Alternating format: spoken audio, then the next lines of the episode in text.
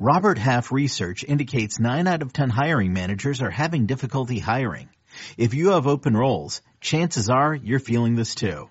That's why you need Robert Half. Our specialized recruiting professionals engage with our proprietary AI to connect businesses of all sizes with highly skilled talent in finance and accounting, technology, marketing and creative, legal, and administrative and customer support. At Robert Half, we know talent. Visit roberthalf.com today.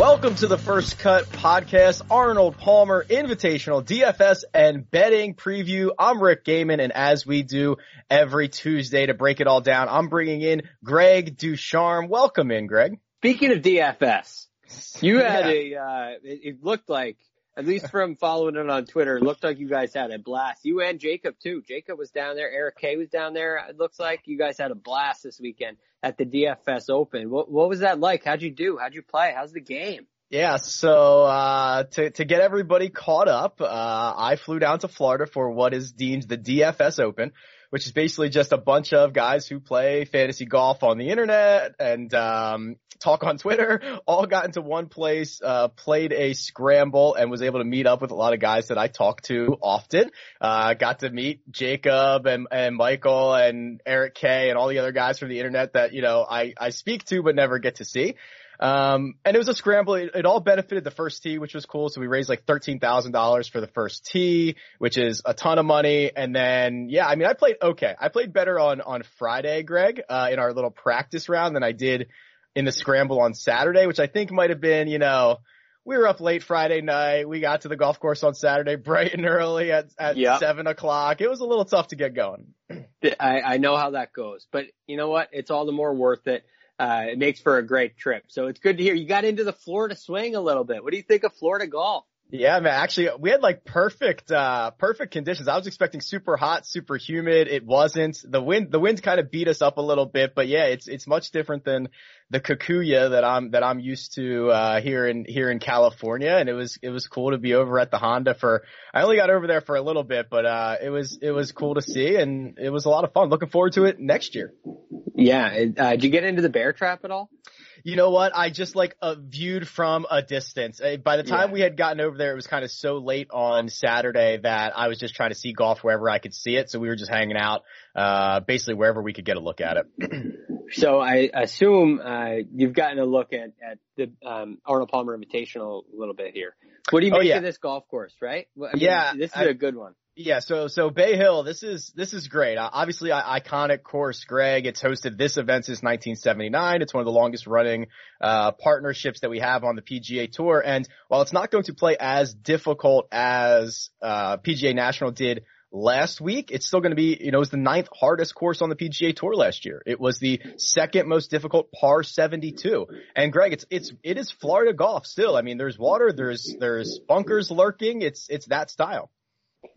No, and and last year, I mean, it was it played extremely difficult last year. I, for some reason, I don't know what the numbers say, but it seemed like it played more like a major championship than it has in the past. The greens got really firm. The rough was really thick last year. So much so, Phil Mickelson basically said it messed up his swing. The rough was so long at Bay it messed up his swing, and he almost bailed on the players. If you remember, he, I mean, he almost withdrew from the Players Championship. He wanted to see what the rough was like first and that's how difficult Bay Hill was. So um, it, you're right, it is a par 72, so that will yield lower scores relative to par, I think, but uh, I still think it's a it's a real challenge. You see a lot of high scores. I was looking through some of these players and their recent performances, and there are a lot of really good players who have some good finishes where their lowest score in their career at Bay Hills is like 67 or 68, and their high score is like 77 or 78.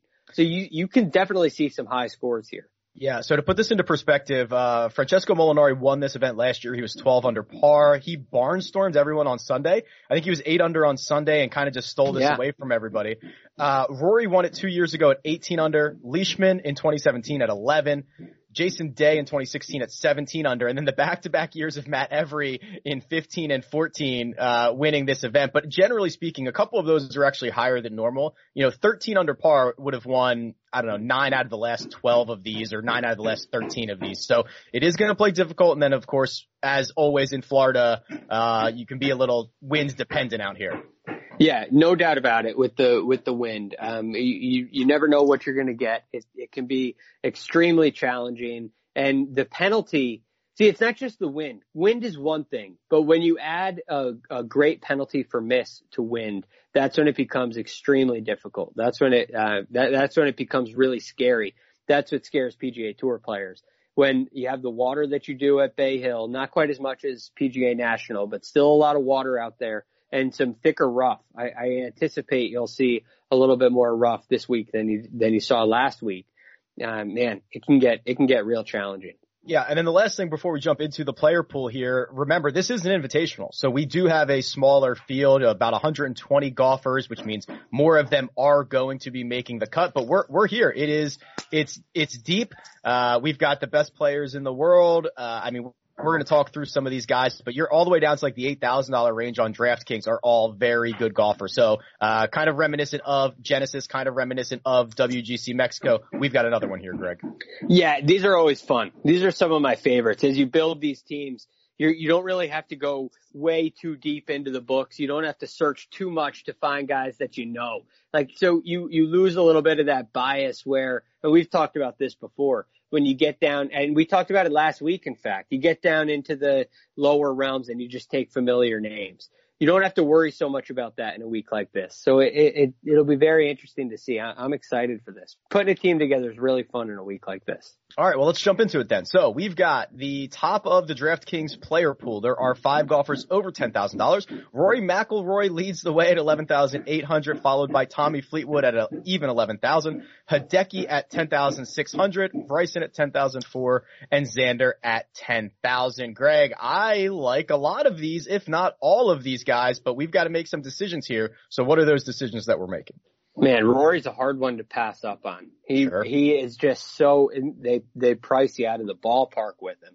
Yep. So that's the challenge with Rory. The only thing you could say against Rory McIlroy right now is, well, he maybe has had a little bit of a hard time closing the deal and winning, which at his price, you you want to you you really want to win. But that being said, you're going to get a top five out of him. I mean, you could almost guarantee it. It's as sure a lock as any. You're going to get a top five out of him this week. He's finished in the top five every event so far on the PGA Tour this year. He's had great success at Bay Hill, um, winning it two years ago. He he too shot a 64 on the final round, and and this was a place two years ago, he really kind of found his own on the greens and, and he and the work he did with Brad Faxon really started to catch the eyes of the world of golf uh, this week at Bay Hill because he putted so well. So um, I, I do think the greens can suit him well. It's just a matter of can you afford it. So let me jump in on that because I want to put this into perspective. Eleven thousand eight hundred, Greg, is the second highest priced golfer we've seen in 2020. The only guy more expensive was Justin Thomas, who was 12,000 at the Sony Open this year. So we are getting up into very high salary ranges and trying to figure out how you're going to fit him in your lineup. But I, I'd argue this is about as warranted of a price tag as you're going to get on somebody. You, you mentioned all the, all the top fives coming into this, the uh, unbelievable track record around Bay Hill. Uh, I'd argue, you know, yeah, he should have won some events, which is like, that could be a good sign too. Like the guy's in contention. He's not backdooring his way into these top fives. He's not like, he's the best player on the planet. He, this is a course he's had great success at. I think this price is actually very much warranted. He's just got to put four rounds together. That's been the only thing that's held him back so far. It's actually the opposite of backdoor backdooring top fives. He's kind yeah. of slid from wins into top fives. So, I, I mean, I, I agree with you. I think it's a warranted price. It's just a matter of can you afford it? Can you put together something in the rest of your lineup, which is kind of a, again, you, you know, you look at all these guys, they all look so good up there. It's just where do you have room when you look at the other five guys on your team, it, it's almost like, and I'd love to get your take on this. In this, these guys that are 10K and higher, do they have to be the guys that you think are actually going to win the event? Like, do you pick Hideki Matsuyama to get a top 10 here, to get a top five here? Is there any validity in that or do you have to think, okay, he's going to win the event, so I'll pick him at that price? So the way that I look at this, uh, they, they just have to beat their peers. So if, if Rory finishes third uh, and Tommy Fleetwood wins, okay, then you got it wrong, or like Rory did not pay himself off. But if you know Tommy Fleetwood, if you pick Tommy Fleetwood, he finishes third, and Finau wins it, and Leishman finishes second, like okay, that's fine because like he just has to beat out the other 10k guys that are presumably like one of these 10k guys is probably going to be in the vast majority of the lineups. So to me, you just have to get the right one. I I see. So that that interests me a little bit. And uh, in that case, if you look at Rory McIlroy, Tommy Fleetwood, Hideki Matsuyama, Bryson DeChambeau, and Xander Schauffele, Rory's the head of that class. Sure. So you think you can fit him in a lineup here? You think it's worth it? I think we can, but I imagine actually a lot of the ownership will be sucked up by Bryson at ten thousand four hundred. Uh, you get the fourteen hundred dollar discount. He's coming off the second place at the WGC. He had the fifth place at Genesis. He finished second here at Bay Hill two years ago. I, I think that for those, uh, whether it's more casual, like like when you get down to the bottom of the list and you get down to the low sevens and the high sixes, it's not so sexy to play all of those guys guys. It's it's it's a lot easier to kind of get a name that you know in your lineup. And if Bryson allows you to go from you know from fourteen hundred dollars instead of playing Kevin Streelman, you get to play Collin Morikawa. That is a big jump that I think people are going to make. So I think Bryson, Bryson, excuse me, actually sucks up a lot of this. I actually think Bryson is worth sucking up a lot of this. I, yeah. I love that discount. And you look at what he's done recently. You mentioned second place in Mexico, tied fifth at the Genesis, he seems to have kind of found his game. Uh, as you know, he's made the, the highly regarded, the highly talked about, uh, highly discussed changes to his body. Those seem to be rounded into form. And we're seeing it in some of the statistics here. Fourth strokes gain off the tee, 11th strokes gain tee to green, 21st in putting, which to me is, is a big, a very important thing for him. 53rd around the green. His areas of weakness have been a little bit stronger his areas of strength, which is his tee to green play, those have been really strong too. And that's what to me is required at Bay Hill. So I, I'm definitely a play for Bryson. I'm a play for Rory if you can fit it in the lineup, but uh, Rory and Bryson are my top two in that list. All right, I'll give you one more because Xander is going to be the guy that I probably invest the most in this week, and I'm kind of going back and looking at his past results, and he's finished, you know, last three starts, 14th, 23rd, 16th, which by his standards, they're whatever, right? I mean, Xander's a top 12 player in the world it, they're like they're okay, nothing to write home about. But if you look at him on a, a round by round basis, basically two rounds of every tournament, he's been the best player in the field. And basically two rounds of every tournament, he's been like bottom of the barrel in the field. And you know, you look back at WGC Mexico, Saturday and Sunday he would he dominated. He gained 3.6 and 3.7 strokes on the field. But rounds one and two, he was not all that good. He lost almost four strokes putting in round two. And it's basically a carbon copy every event this season where he's got it going for two rounds at a world class elite level and two rounds of every tournament he's just kind of you know hovering around or losing strokes. Once he puts all four together or even three he's going to be in big time contention. I mean he should have won tournament of champions if he three putts or if he two putts from 40 feet or whatever it is. I mean th- i think the results on paper look worse than what his actual play has been. Uh, he's immensely talented and i agree with you. The good thing is when you're talking, I guess this is kind of good and bad. You mentioned two really good rounds, two really bad rounds. That formula can work in the Florida, in, in Florida when scores aren't really that crazy low. You can make a move on Sunday like Sungjae Im did this week. You can make a move like, uh, Francesco Molinari and Rory McIlroy have right here at Bay Hill. And you can, you can come from behind and really charge up the leaderboard with a low one.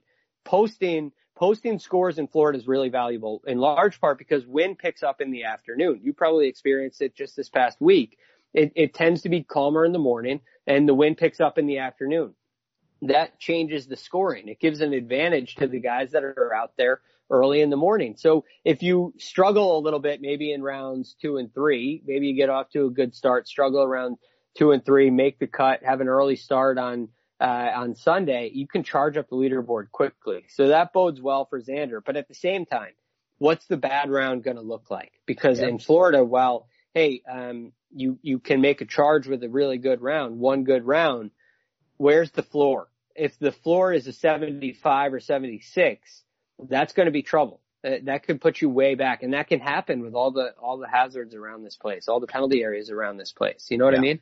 For for sure. So I'm in on Xander. I actually already bet him at 22 to one. I'm in on Rory, obviously, and that is kind of more uh, along the lines of just being able to fit him in your lineup. So for me, that leaves my fades at kind of like Tommy, who I, you know, Tommy's Tommy. That's fine. Uh, Hideki, who doesn't have a great course history, is kind of a fade for me. And then Bryson, who I love, is just kind of a fade because I think he's going to eat up a lot of that ownership. I'm going to pivot to maybe like a Xander if I can fit him in my lineups or just avoid the Bryson situation. Does that sound about right? I know you're on Rory. I know you like yeah. Bryson.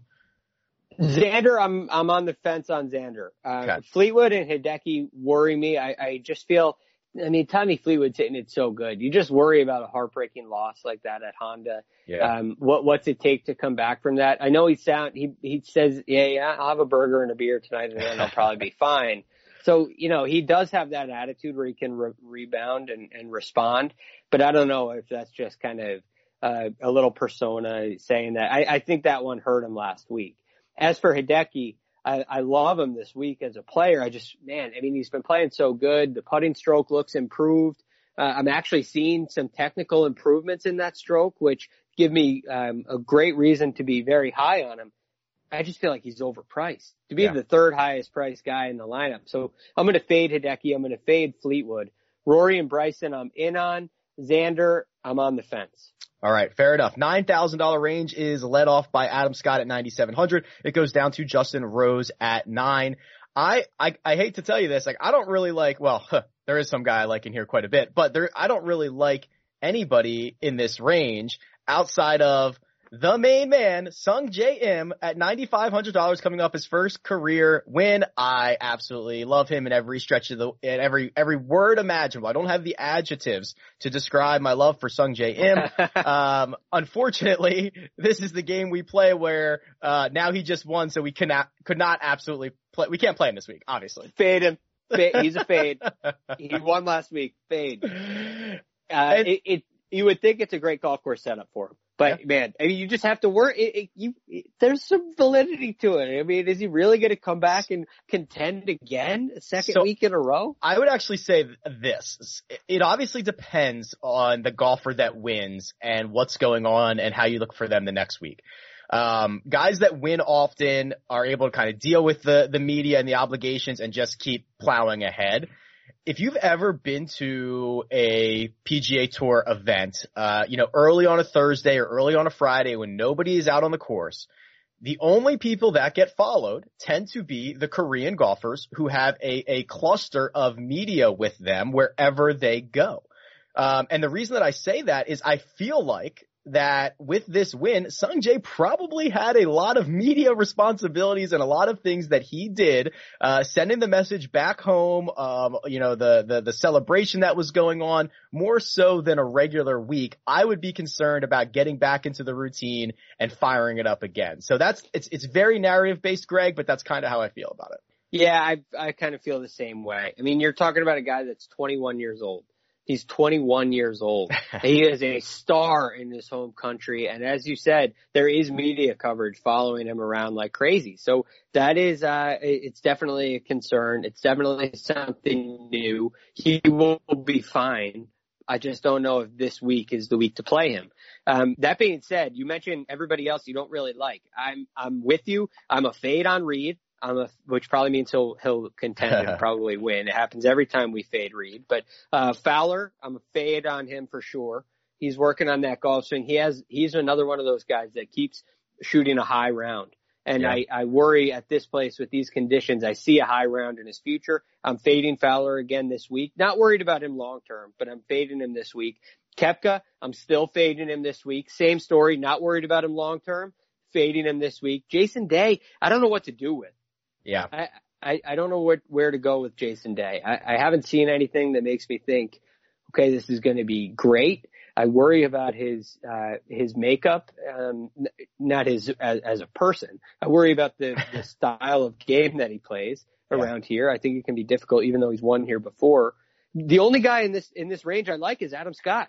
Okay. And he's way up high at the top. I think Adam Scott's uh, set up to have a great week this week. I, I really like him. He's the only guy. Let me ask you this. Uh, you have to play one of Rickie Fowler or Brooks Koepka. Who is it? Oh, man. It's like say you're gonna miss a, I, I guess I would have to say, uh, I, I think for this week, Brooks Koepka. okay. It's hesitant. There's not a lot to go on. There's not a lot to discuss about it. I just I worry with Rickie. I think his I think his high rounds are a little more prevalent. I think you're going to see a little bit more of that. Brooks mentioned, hey, you know, I didn't really play all that bad at the Honda when he shot 74 in the first round. I just got a lot of bad breaks. I look at Rickie and he he went out in his first round and made seven bogeys. Um, and, and one birdie. And Brooks made some big numbers. He hit it in the water twice on number six.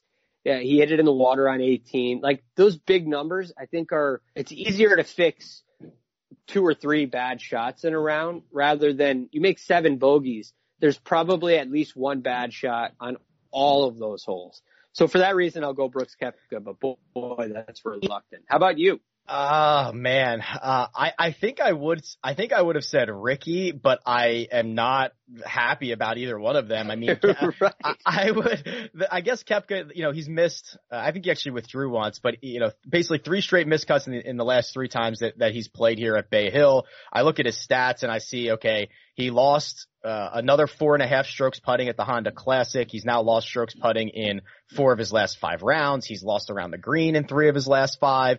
His his weapons, which the are the off the tee game and the approach game, are not coming back uh, just yet.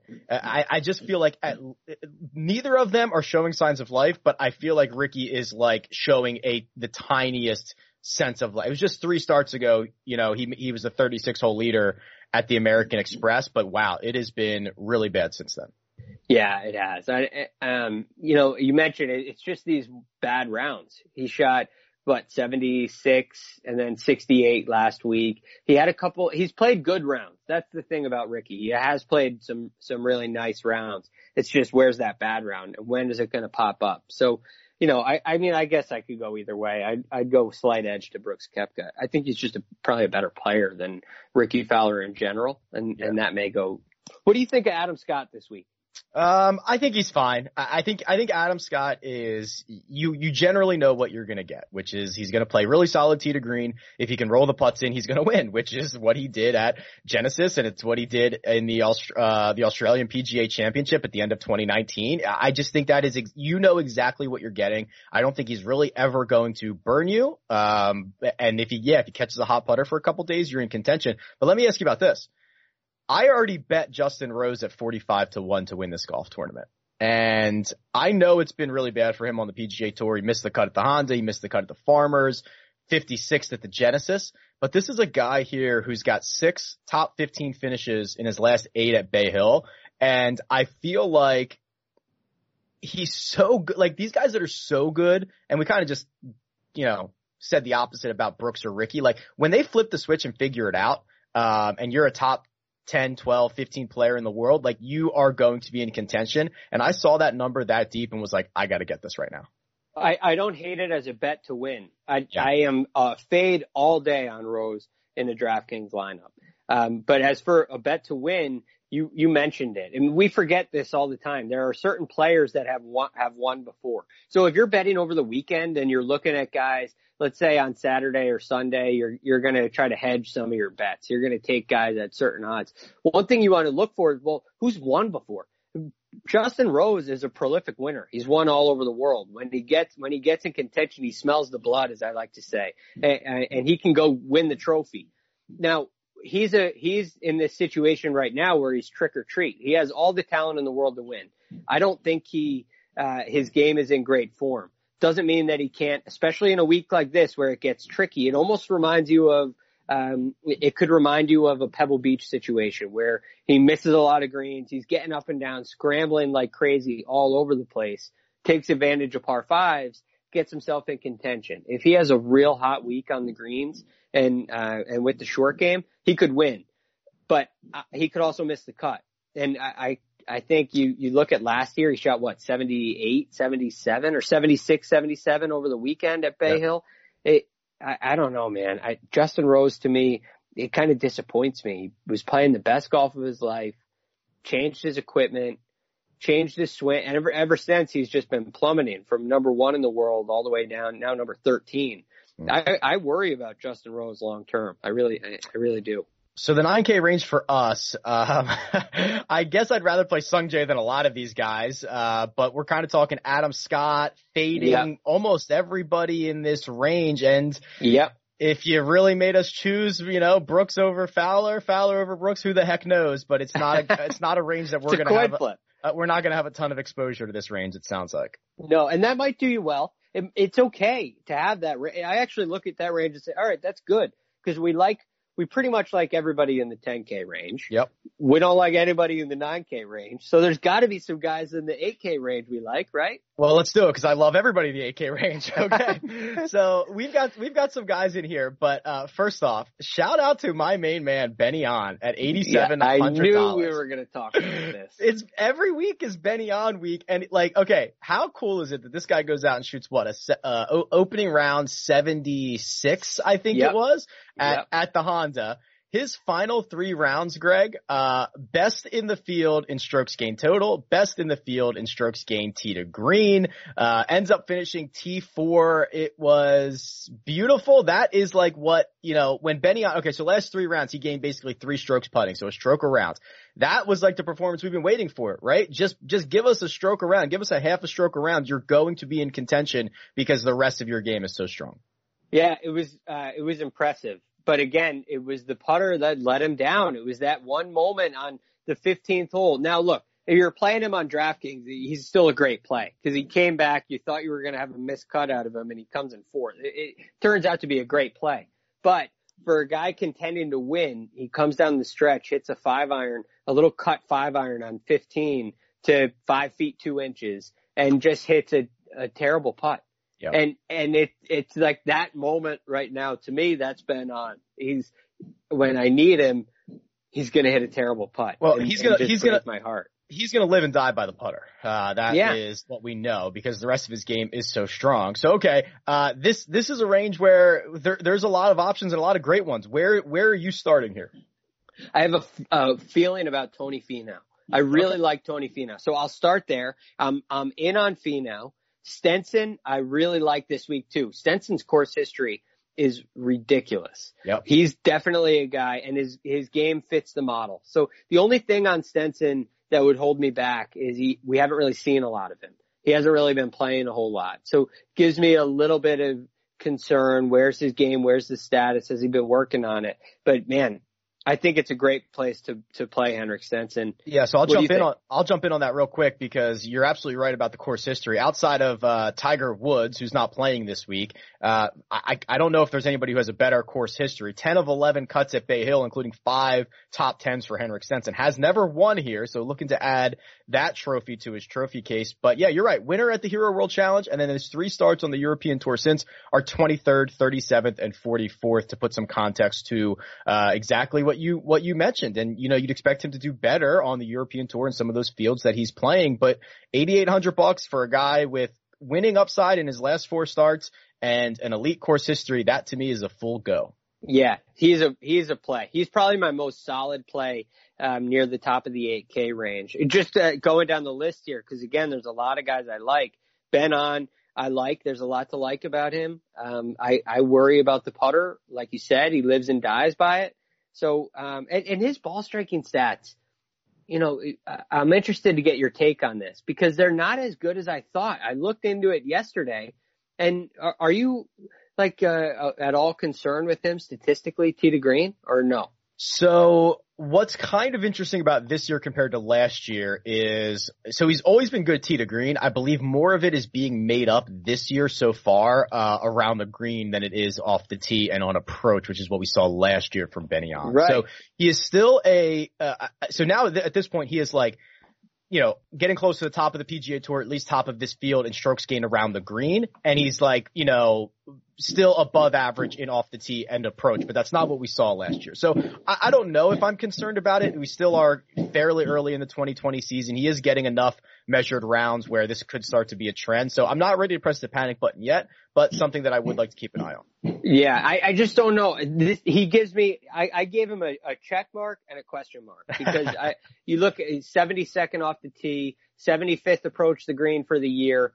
17th tee to green. That's all pretty good, but when you're 193rd in strokes gained putting, I, I, need a little more to to rely on. I need a little more yeah, but and there's yeah. just I don't know if there's quite enough. So Ben An a, a, check to a question mark to me. Uh, what do you think about Leishman? Okay, so I was going to say uh, I've bet one of these guys at 50 to 1 and it's a guy we have not talked about yet. And the answer to the question is Mark Leishman, who, yeah. you know, he kind of broke Torrey where you're, he won at Torrey in a way you're not supposed to win. You know, he broke the system by missing every fairway, throwing darts and making every 10 foot par putt. You're not supposed to win that way. Uh, but he did. And generally speaking, when you get Leishman on, uh, you know, firm, fast, difficult tracks, he tends to play better and he's, and he's been playing well. And he, I mean, you want to talk about course history in just the last four years? Uh, you'd be hard to find a better history than Leishman's 17th win, 7th, 23rd from the last four years from 16 to 19. So yes, I am not usually a big Mark Leishman fan, but this week, you know, reading the tea leaves, everything kind of points in his direction. Yeah, he's a guy that definitely piques my interest this week. Are you concerned at all with that um, that little trend, right? You say first, seventh, twenty third. It's kind of going. Seems like that might be going in the wrong way. Is that any concern at all, or is that just well, you're only looking at numbers? Yeah, I don't, I don't know. I'd have to go back and probably look at each individual year. But what I do like to see, because what we usually see is the year after a guy wins, um, there's a, a, lot of times there, there's a letdown. Uh, Rickie yeah. Fowler, I feel like is notorious at this. In his, I don't know how many wins, five, six, seven wins he has. I feel like every year, the next year, outside of like once, once, he's like missed the cut. Um, so it's good to see that when you get back as the defending champion and you finish seventh, which is what he did, and he put himself in contention again, I love that. And then the fact that, you know, four straight top 25s, you know, if that 23rd was a 16th, would we think it was better? It's probably only a one shot difference with, with all the guys that get lumped up there. So I, am not super concerned about it. I just like, I like the four year look at it that he's got four top 23s and a win. Yeah, I, I agree with you. For me, Mark Leishman and his game kind of suits it well. Maybe not the most accurate driver of the ball, but likes to fade it. He can hit it high. He's, he's good out of the rough too. He's got real high arm flow in his golf swing and that benefits you and when you get into longer rough, which is definitely something you're going to experience this week at, uh, at Bay Hill. And I mean, we're not talking U.S. Open rough here, right? right. But it's longer than last week. So I, I'm with, I think Mark Leishman is a great bet at, at 50 to one. It's a great bet. And I think he's a good, he's a good kind of a risky-ish player to put on your DraftKings team. Yeah. So for me on the fade side, um, 8,500 Matt Fitzpatrick, I, I think he's going to be, I think he's getting a lot, a lot of uh, momentum this week because he finished 13th here in 2017. He finished second here last year. I think people like to see that. But, uh, you know, a, a month or two ago, Fitzpatrick was, uh, you know, he was rattling off top 20s all over the world. Since then, he's cooled off a little bit. He doesn't, I think he doesn't have anything inside the top 35 in his last four or five starts. So, uh, generally speaking, I like Fitzpatrick. I, I do the power rankings every week over at Sportsline. I have Fitzpatrick at 23rd, which to me, I think was like, I'm lower on him than a lot of people. I think I've seen a lot of people kind of get him up in the 15-ish range. So, like, he's a fade for me. I agree. I'm, I'm fading him for sure the lower ball flight, I, it's worked in the past, so he likes the golf course. But I just think your your everything has to go right for him in order to win. His formula for success is well, I have to I have to putt really really well, uh, and and I have to hit the ball really really well. And when I miss, I to. I mean, there's just so much has to go right for a, a player like that. And I always feel like when he gets in contention, last year especially, he he gets into contention, and I feel like he's kind of outclassed. I feel like he's kind of the underdog, uh, and and I I'm not a huge fan of that. So, yeah. um, hey, maybe he can prove me wrong, but I'm I'm fading Fitzpatrick this week for sure. All right, so for us, it sounds like uh, you're feeling Finau. Uh, we like Leishman, we like Stenson. Uh, I'm fading, let's see, uh, Fitzpatrick. Uh, I've already bet Leishman at 50 to 1. I'm out on like Bubba. Any quick thoughts on like, I mean, there's so many guys here. Any quick thoughts on, on Westwood and Hatton down at the bottom? Man, I, you would think it'd be another good setup for Lee Westwood, but I'm, I'm fading him again. Yeah. Uh, man, I saw him hit this shot at the Honda Classic. Oh man, it was, he hit, I mean, it, it was a pitch shot from the fairway, from a, a tight lie in front of the fairway. And he hits this to, this pitch shot ends up being a foot and a half away. I mean, it rolls up there right next to the hole. It was so bad. It, it, the technique, he, I mean, he was millimeters away from hitting that ball two feet. He just, it ah. looked like he had the yips. I'm not saying he does, but it But was bad. Got away with it. He got away with one big time. And I worry you, you hit it over a couple of these greens at Bay Hill. There's a couple, uh, some more collection areas, some more elevated greens. I worry about Westwood in those situations. Greens get firm, wind picks up. You're gonna, even, even a ball striker like Lee Westwood will miss a couple greens and I worry about him getting up and down from those areas. So he's out for me. Hatton, Hatton's interesting. Uh, but I, I don't know. I, I'm a fade on him. I, I don't think this is a great course for him. Here's what you need to know about Hatton. Uh, he played great in Mexico and his stats are awesome, but he has four measured rounds. So if you're cool with a small sample size and, and not really knowing how this looks long term, Hatton looks great. Uh, but understands that yes, because he's, he's like leading the field and the tour in strokes gained tee to green, realize that is like four, literally four rounds, uh, of, of shot link data. yeah, I'm surprised he's even, there's even enough to rank him. Yeah, It's I was almost like you surprised should that have too. dashes by it. Right? Yeah, there. Well, there's usually. Uh, I don't know if it's because we're early enough in the season, but we shouldn't be at this point. But there's usually a minimum number of rounds to qualify for stats, Right. and I, I, I don't know. I don't know why Hatton's in there, Yeah. but it's It- small sample. it's strange. I agree. Yeah, I'm a, I'm a fade on Hatton. All right. Well, here's what we're gonna do. We're gonna jump into the seven Ks and below, get some value in here. But first, we're gonna take a break and hear a word from our sponsors. All right, Greg, we're back here, jumping into the 7K range. I feel like we're alternating love the 10s, hate the 9s, love the 8s. I hate the 7s. like I might just, uh, which is a shame because there's like 50 guys in this range. Um, is there anyone in particular that you feel strongly about in one way or another in this, in this area? I want to get your thoughts on Max Homa. I want to talk about him, but I, I, I don't love him enough to answer your question. So I will answer your question. It's a guy I've talked about a lot. I'm really high on him this year, Abraham Ancer. And in this range, he's really the only guy that I like. Uh, once we get there, there's a couple guys once we get a little bit lower, but towards the top end of the sevens, he's really the only guy I like. Um, couple reasons why. One, statistically, he's pretty good in the approach the green area. He's 29th. He's 58th off the tee.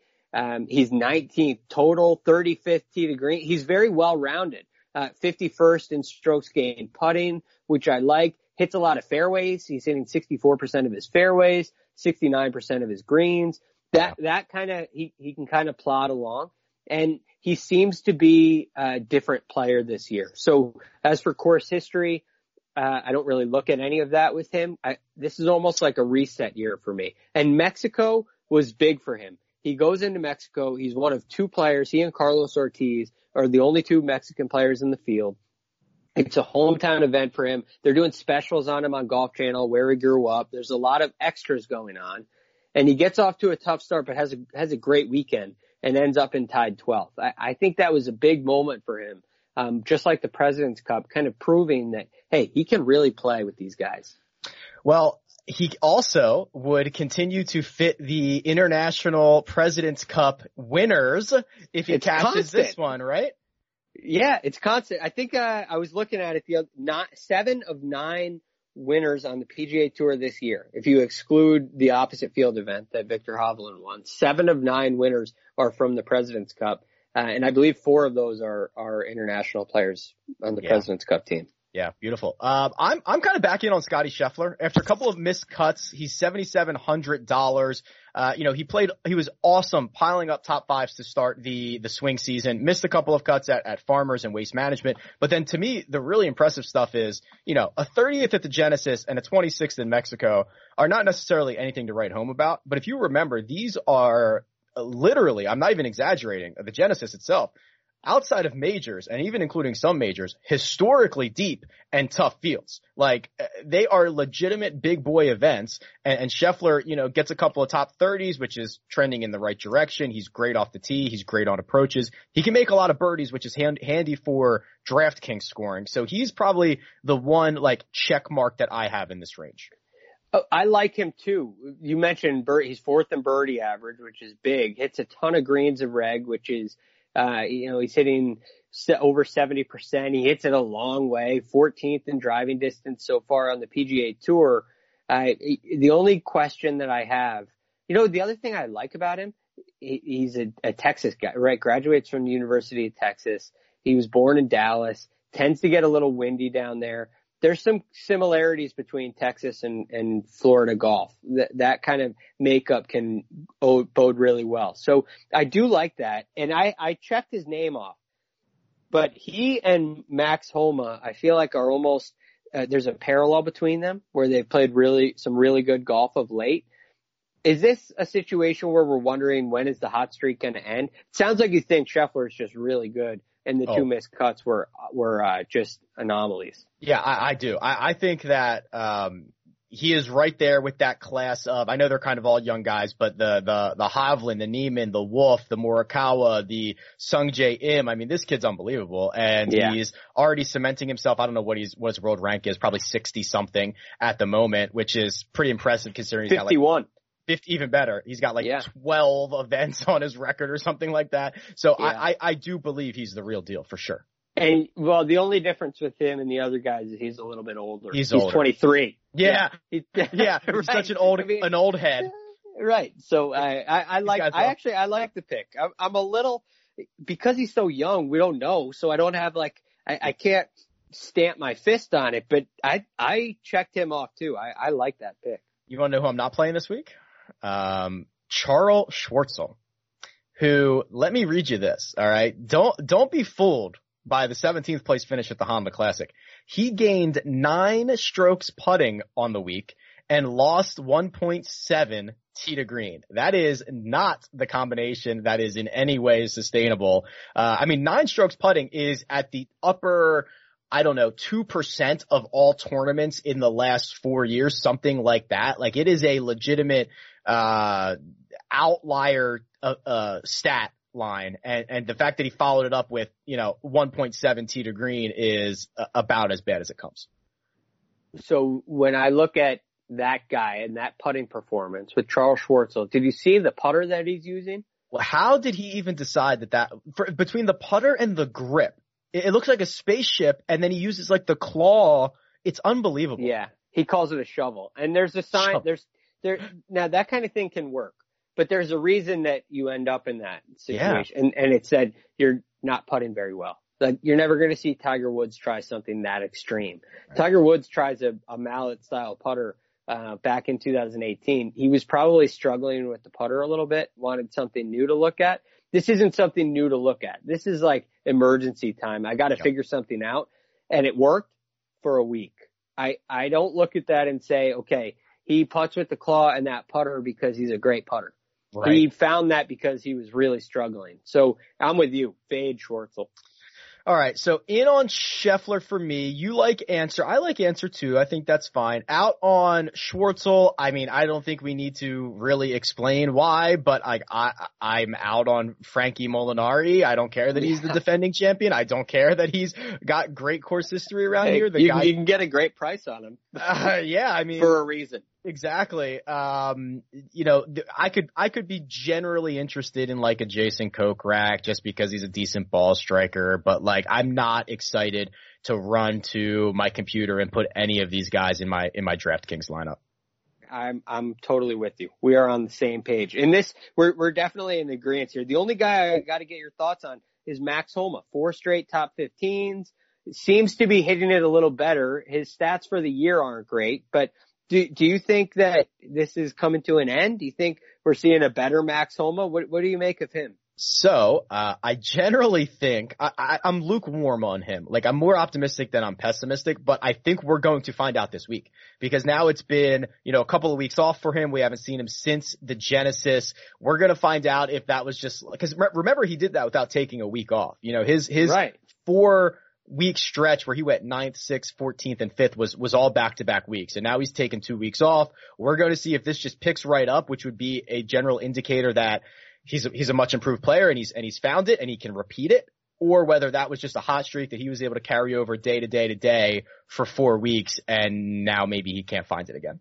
Yeah, I, I see what you're saying there. I, I worry the week off. What are you going to get? I, I, just, I just don't know with him. So I'm, I'm big question marks. Luke, you said, but I am much higher on Ancer and Scheffler. Okay. Uh, 6K range, just to stay on brand here. Uh, I think it's a great range. I think there's a lot of guys here. So, uh, a, a, bunch from, you know, 6,900 is, you know, Brendon Todd, Cam Champ, all the way down to the min, where you get like Vijay Singh, Scott Harrington, Robert Gamez, uh, who won this event 20, they're actually 30 years ago. I think he won it in 1990. That's the, that's the bottom of it. Uh, but for me, we're seeing, uh, Harry Higgs again so Harry Higgs took a couple weeks off before the Honda Classic. He had that three, you know, top 25 stretch in a row. And if you look at Harry Higgs last week, Greg, I'm going to pull up his numbers here because for the first three rounds, uh, he was really good. He, he gained, yeah. five, gained five and a half tee to green and lost a shot and a half putting. That's the profile I love. Now, unfortunately, on Sunday, he just absolutely pressed the eject button, lost 1.6 tee to green, lost another 4.2 on the greens, ends up finishing in a tie for 58th. But uh, I would argue that like 15 of his last 16 rounds outside of the final round at Honda have been pretty good golf. I, I think he's a yeah. You mentioned he's kind of like a darling of of, uh, of fantasy golf. So yeah. I, I think you look at that that three out of four good rounds. I mean, you can get a lot of points that way. So I, I am not going to steer you away from a Harry Higgs. Uh, I'm not sure how much that trend's going to continue. But again, I wouldn't steer you away. The guy that I really like, who I think is underpriced again this week, is Sebastian Munoz. I think he's great off the tee. He's very well rounded. Uh, he is at 6,900, which may be a little bit high, but I, I really like the guy. The only problem with Sebastian Munoz is in order to find his name on on PGAtour.com, you got to search him through your taskbar because he's got some, uh, you know, some apostrophes in his name. And I don't know how to do those on the keyboard. I have to learn how to, how to do that. But I love, I love Sebastian Munoz. What do you think about him? Uh, I, I like him generally because I have a lot of shares of him in like season long fantasy formats where we draft before the season starts and then that's it. And I ended up with a lot of shares of him for a lot of the reasons that you discussed. He's one of the few players in this range that gains in all four of the categories. He can pop at times. And if you're interested, uh, you can get that Enye, the, the N with the tilde above it by going Alt 164 on your keypad. That'll get you that character, Greg. Alt 1 six, four. Got there you it. go. Okay. Boom. You're so in. I know how to find him. But look at, I mean, listen to this recent form. It's pretty good. Tied 47th at the Waste Management. We don't love that. That was after missing the cut at the Farmers. Tied 21st at the American Express. Uh, and missed cut at Sony. Tied 17th at Sentry Tournament of Champions. So a little bit of teeter tottering back and forth here.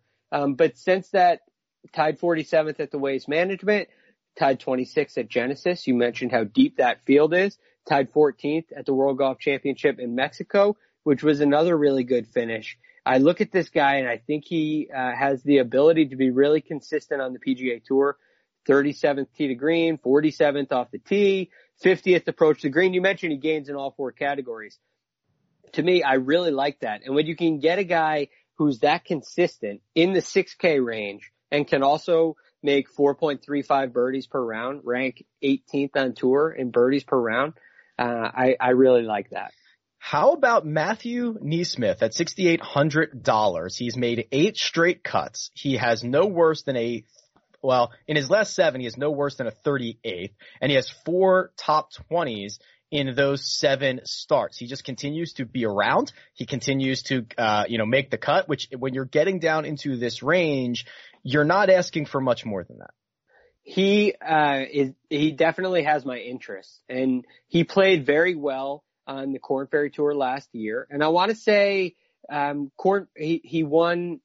I forget how he got in exactly, but he either he came in second or won the Corn Ferry the finals, uh, or he won the 25 or something like yeah, that. Yeah, so he, he won. Was, yeah, he won Albertson's Boise Open, which uh, is towards the end of the year before the the Corn Ferry Championship. But that's the way he got his card coming in. Right. So yeah. it, extremely good play all year last year on that tour.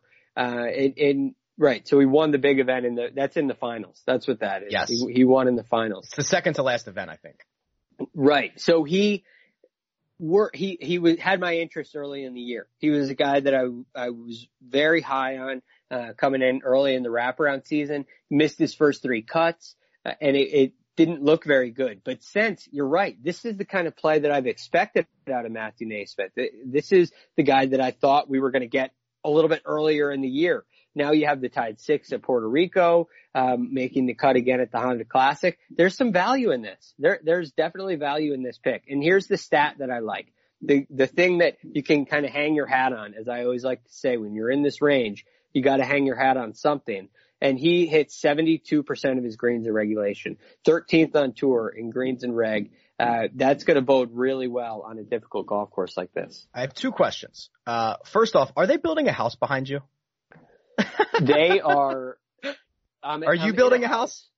No, and I appreciate you bringing that up. So there's so much going on in this house today. It's crazy. Um, Michael's white. I'm at Michael's house. This is where I always do all this kind of stuff. Well, sometimes I do it at my house, but during the week like this, I do it here. And right, there's a staircase right on the other side of this office and, uh, they're putting car- new carpeting on, on the stairs. God. An unfortunate circumstance. Now, why wouldn't, why would I be in the office if they're putting new carpeting in right next door? Well, in the studio, uh, on the other side of the wall, there are about eight people in there working on this new project, which I, I can't give any more information about. It's something you'll have to stay tuned for, but I can't be in there either. And then in the other side of the house, in the kitchen, there's a new dishwasher going in. The driveway out here looks like a like a parking lot. It's crazy. So I, well, I apologize if that was distracting for anybody. But no, no, it, I am just trapped. like to I just like to poke fun. It's, uh, you know, improvements are always a good thing and top secret projects will be exciting when we hear more about it. And then my second question, uh, could I interest you in a $6,300 two-time defending champion Matt Every? No. correct. That is the only correct answer. no. Yeah, but two, just think about this. Think about the, we know that course history on DraftKings, uh, and in betting odds, we've talked about this before it's it's very important, right? It it probably is more important than recent play. And he's won twice here, and he's sixty three hundred dollars. There's a reason for it. Yep. Stay away. Yeah, I'd rather play. I mean, you know, Kevin Chappell is 62. He's been better since Matt Every's win. I mean, we're getting down into the bottom of the barrel here. So, uh, I'm staying away from Every. I'm staying away from, you know, I won't be fooled by, by Zach Johnson in this range, but my investments will trend heavily towards Harry Higgs, uh, and Matt NeSmith amongst others. Does that sound like yeah. we're, any, anybody yeah. else we're missing here? I like those two guys. Sebastian Munoz is the Oh, only Munoz. other guy in the 6K range I like. So I'd be positive on those three. Munoz being my favorite, even though he's the most expensive out of all those guys. Um, and I, I'm, I mean, man, the rest of these guys, you're throwing darts if if you get lucky and pick a Maverick McNealy or, uh, well, I'm sorry, um, that I'm throwing the wrong name out there. Mackenzie Hughes is who I'm referring to. If you get lucky and hit like that, then good for you. But I'm I'm going to run through a couple of these head-to-head matchups here, Greg, because I think this one could pique your interest based on what I know about you. I see the same exact odds, minus 106 on both sides of Rickie Fowler versus Tony Finau. You're you'd hammer Finau on this one, wouldn't you? Oh man, yes, hammer Finau on this. Oh my god! You got to worry about. I think I, I have a funny feeling about Tony Finau this week. I I really think he's going to step up and perform. So I think you're going to see him around. Rickie, I I don't have any confidence that he's going to be near the lead on this one. He may make the cut. He could play better this week. But is this really the tournament that Rickie's going to put four rounds together? I know he's working hard on his game. And like I said, I'm not worried about him long term. Just right now, I mean, this is when you take that bet. Hammer Finau, please. This, this, uh, I'm looking at these. I'm wondering if Vegas knows something we don't know. Here's another one. Brooks Koepka minus 110 versus Jason Day, who's, you know, plus 100. So you're getting a little better odds on J Day. Uh, is that just the respect for Brooks Koepka or like what are we missing here? Well, I don't know. See, Jason Day is a question mark to me in this one. Like Tony Finau to me is not a question mark at all. Yeah. I, I have, he is so consistent. He's so steady. I, I mean, you, you kind of know where he's going to be. That floor is very high. The floor with Jason Day is not as high. Um, we know the ceiling of Brooks Koepka. We know the ceiling of Jason Day. They're both capable of winning, but, uh, I, I think they both have kind of, uh, weak floors right now. And I, I worry about that. So I'm not as bullish on that one. I would probably sway towards Day on that, but man, I'm, I'm not confident enough to bet against Brooks Koepka with, with Jason Day. Are you, are you all day on that? Um, I, it would probably be a no bet for me, but if I had to bet it, yeah, I'd probably take Day. I mean, Brooks looks so bad right now. Yeah. Um, at least, you know, Day played well at Farmers. We've seen him like play well in the last month. Uh, we have not seen Brooks play well in a long time. And it's not a major. So Yeah, yeah. So he doesn't care. Um, one, all right, one more because the, these guys are. This one is interesting because I think these guys are kind of in a similar boat where, uh, you know, we haven't seen them play all that much or all that great recently, but they have awesome course history. So Justin Rose minus one twenty. He's the favorite over Henrik Stenson at plus one ten. What say you, Greg? underdog, uh, go with the underdog here. This is Henrik Stenson all day. That course history is phenomenal. I think the course sets up very well for him. Uh, and Justin Rose, definitely a little bit of win equity, Yep. but, uh, it, he, there's a chance, but for him to win, things have to go, uh, in the right direction, no doubt. So I think that is kind of what I'm looking at where I think Rose, yeah, probably has more win equity, which is why I kind of like betting him outright better than betting him in a matchup where generally I go for a more consistent solid option. Not that at the moment either of them are super safe, but I, I think it is the plus money on Stenson at the moment. Okay. Okay. Yeah, I agree. All right, Greg, it is time. Uh, we've got to go on the record for our one and done picks. So would you like me to go first or would you like to go first?